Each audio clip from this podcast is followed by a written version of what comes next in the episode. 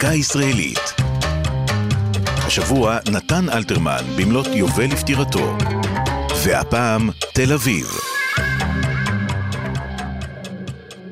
את התפעמותו מן העיר העברית הראשונה הביע המשורר נתן אלתרמן באחד ממדורי טורו סקיצות תל אביביות, וכך כתב: עירי תל אביב הן רק את היודעת, אדמה עליזה וטובה ויפה.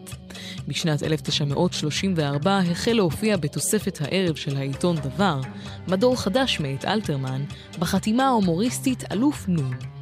במדורו פרסם אלתרמן יצירות מחורזות המסרטטות את פניה המגוונות של עיר עברית בראשית ימיה.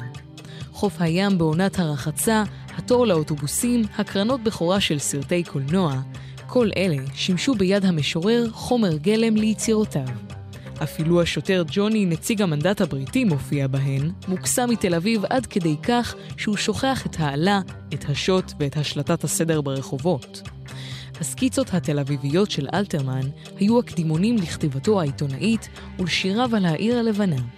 כל אלה הפכו את אלתרמן למשורר של תל אביב, העיר שהיסטוריה אין בה אף כזרת, ובכל זאת יש בה משהו. זו הייתה דקה ישראלית על אלתרמן ותל אביב. כתבה עלמה רותם. ייעוץ מדעי, הפרופסור דן לאור. הגישה עמלי חביב פרגון.